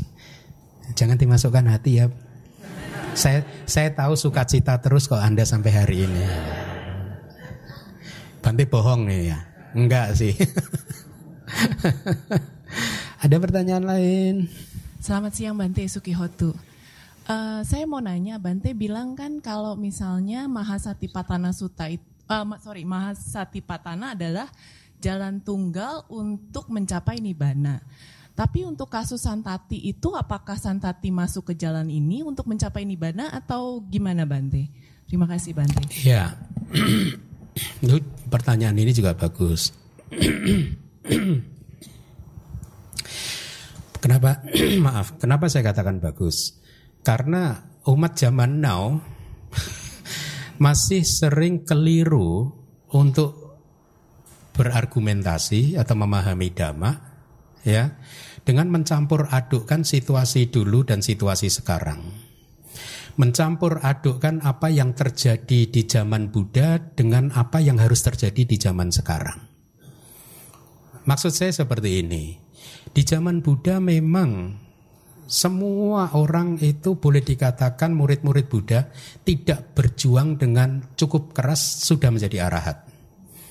Hanya mendengar syair empat baris sudah jadi arahat. Saya udah mendengar ini udah oh dari Walau malah saya yang nerjemahkan malah, oh, nggak jadi juga ya saya. Ya, makanya ada juga kan uh, tadi ada yang bereaksi negatif, ada yang bereaksi positif terhadap ceramah-ceramah seperti ini juga bereaksi negatif. Misalkan uh, ada saya ada yang mengatakan Abhidhamma itu penting. Uh, kalau tidak memahami Abhidhamma, lalu bagaimana mem- mencapai Nibbana? Nah tadi seperti pendengarnya Santati ada yang bereaksi negatif gitu. Sangat disayangkan gitu, bla bla bla, seorang biku bicara seperti, ya karena dia berpikirnya negatif. Ya harusnya kan gak usah bicara, tanpa Abhidhamma gak bisa mencapai Nibbana. Terus dia memberi contoh itu dulu Pancawagia juga gak paham Abhidhamma gitu. Ya termasuk Santati tadi juga gak paham Abhidhamma, baru ketemu Buddha gak ada satu jam jadi arahat. Kapan belajar Abhidhammanya? Hah? Nah, untuk satu kelas saja nanti jam satu sampai jam tiga. Ya, nah maksud saya itulah mengapa Dhamma itu harus dipelajari secara benar. Kalau kita bicara pariyati, Dhamma harus dipelajari secara benar. Seperti orang sekolah lah, Anda kita semua dulu kuliah, dan kita kuliah pun bertahun-tahun kan, ya.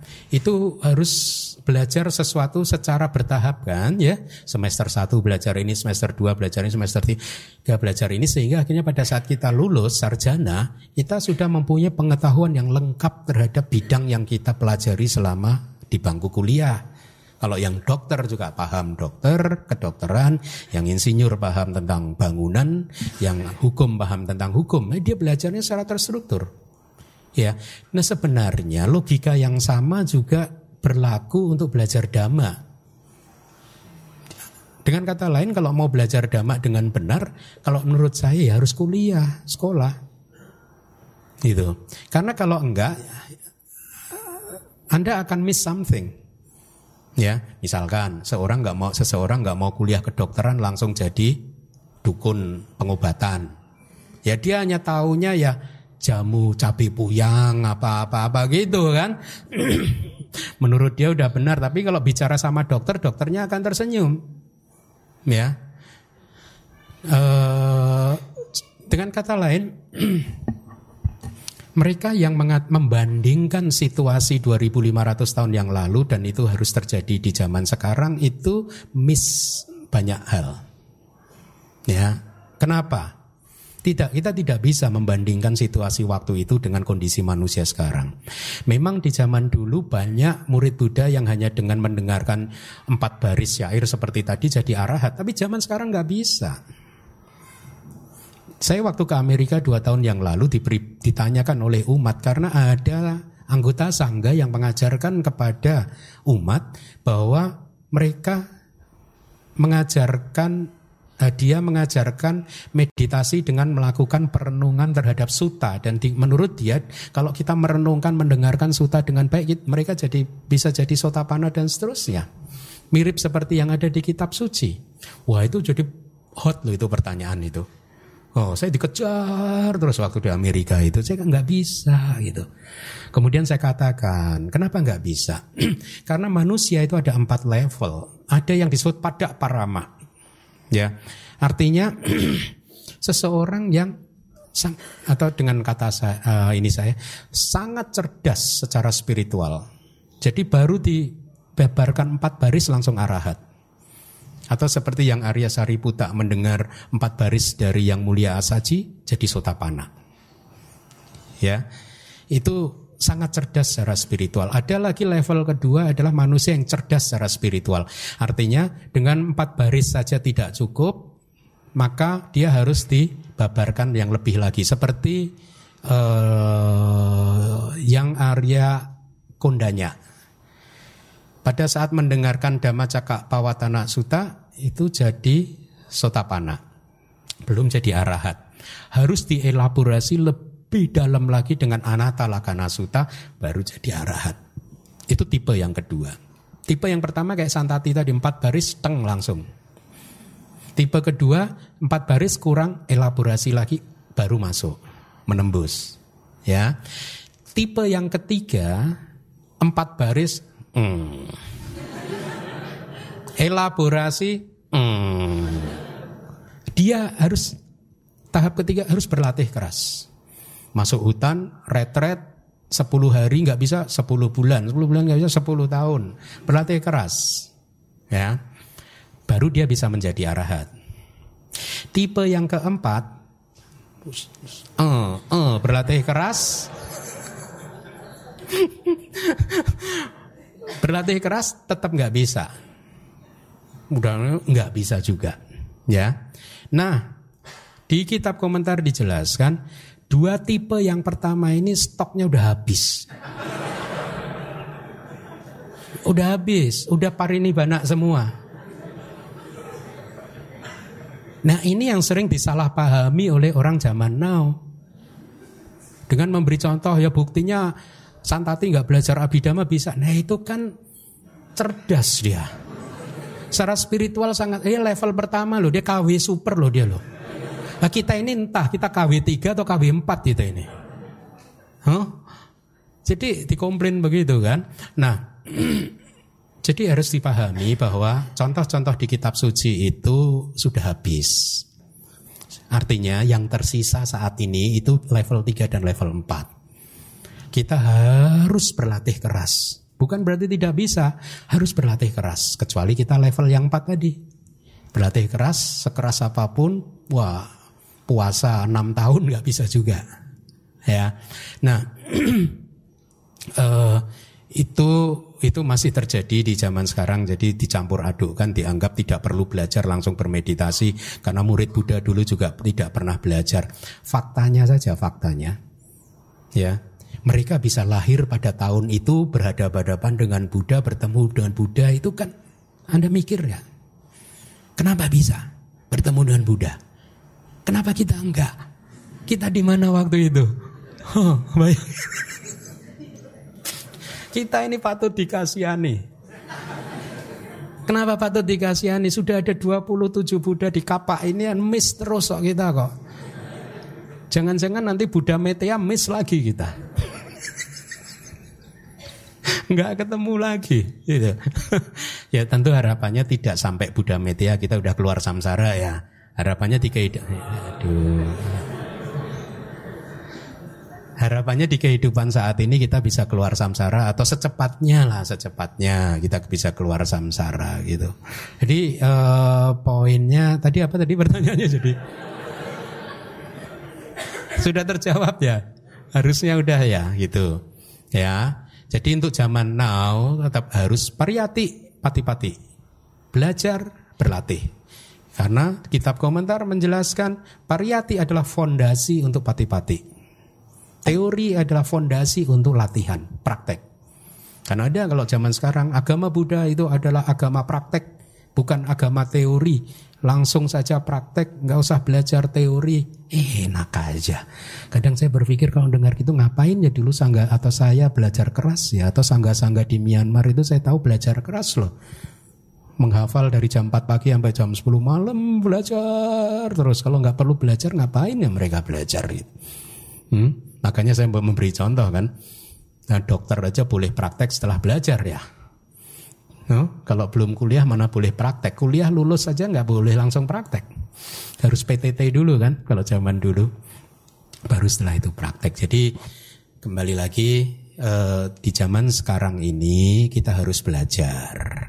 Ya, saya tidak sedang mendikotomikan karena seseorang itu kadang didikotomi, artinya dikotomi itu dipisahkan begini se- seolah-olah biku yang belajar itu nggak berlatih. Itu kan terlalu menyederhanakan sesuatu kan? Atau umat yang belajar itu nggak berlatih, itu, ya. Dan seolah-olah umat yang berlatih tanpa belajar lebih baik dari umat yang belajar dan tidak berlatih. Terlalu sederhana lah cara berpikir. Karena kita kan bukan hanya umat yang hanya belajar saja, tidak berlatih kan. Kita adalah Dhamma Wihari. Artinya Dhamma Wihari itu apa? Seseorang yang hidup sesuai dengan Dhamma. Itu arti Dhamma Wihari. Dhamma Wihari artinya seseorang yang hidup di atas Dhamma, sesuai dengan Dhamma. Hidup sesuai dengan Dhamma itu seperti apa? Belajar, berlatih. Seorang yang hanya belajar saja bukan seorang Dhamma Wihari. Tapi seorang yang belajar dan kemudian berlatih, dia adalah seorang Dhamma Dhamma Vihari. Ya, jadi kita harus belajar dan meditasi. Itu ya. Karena waktu juga.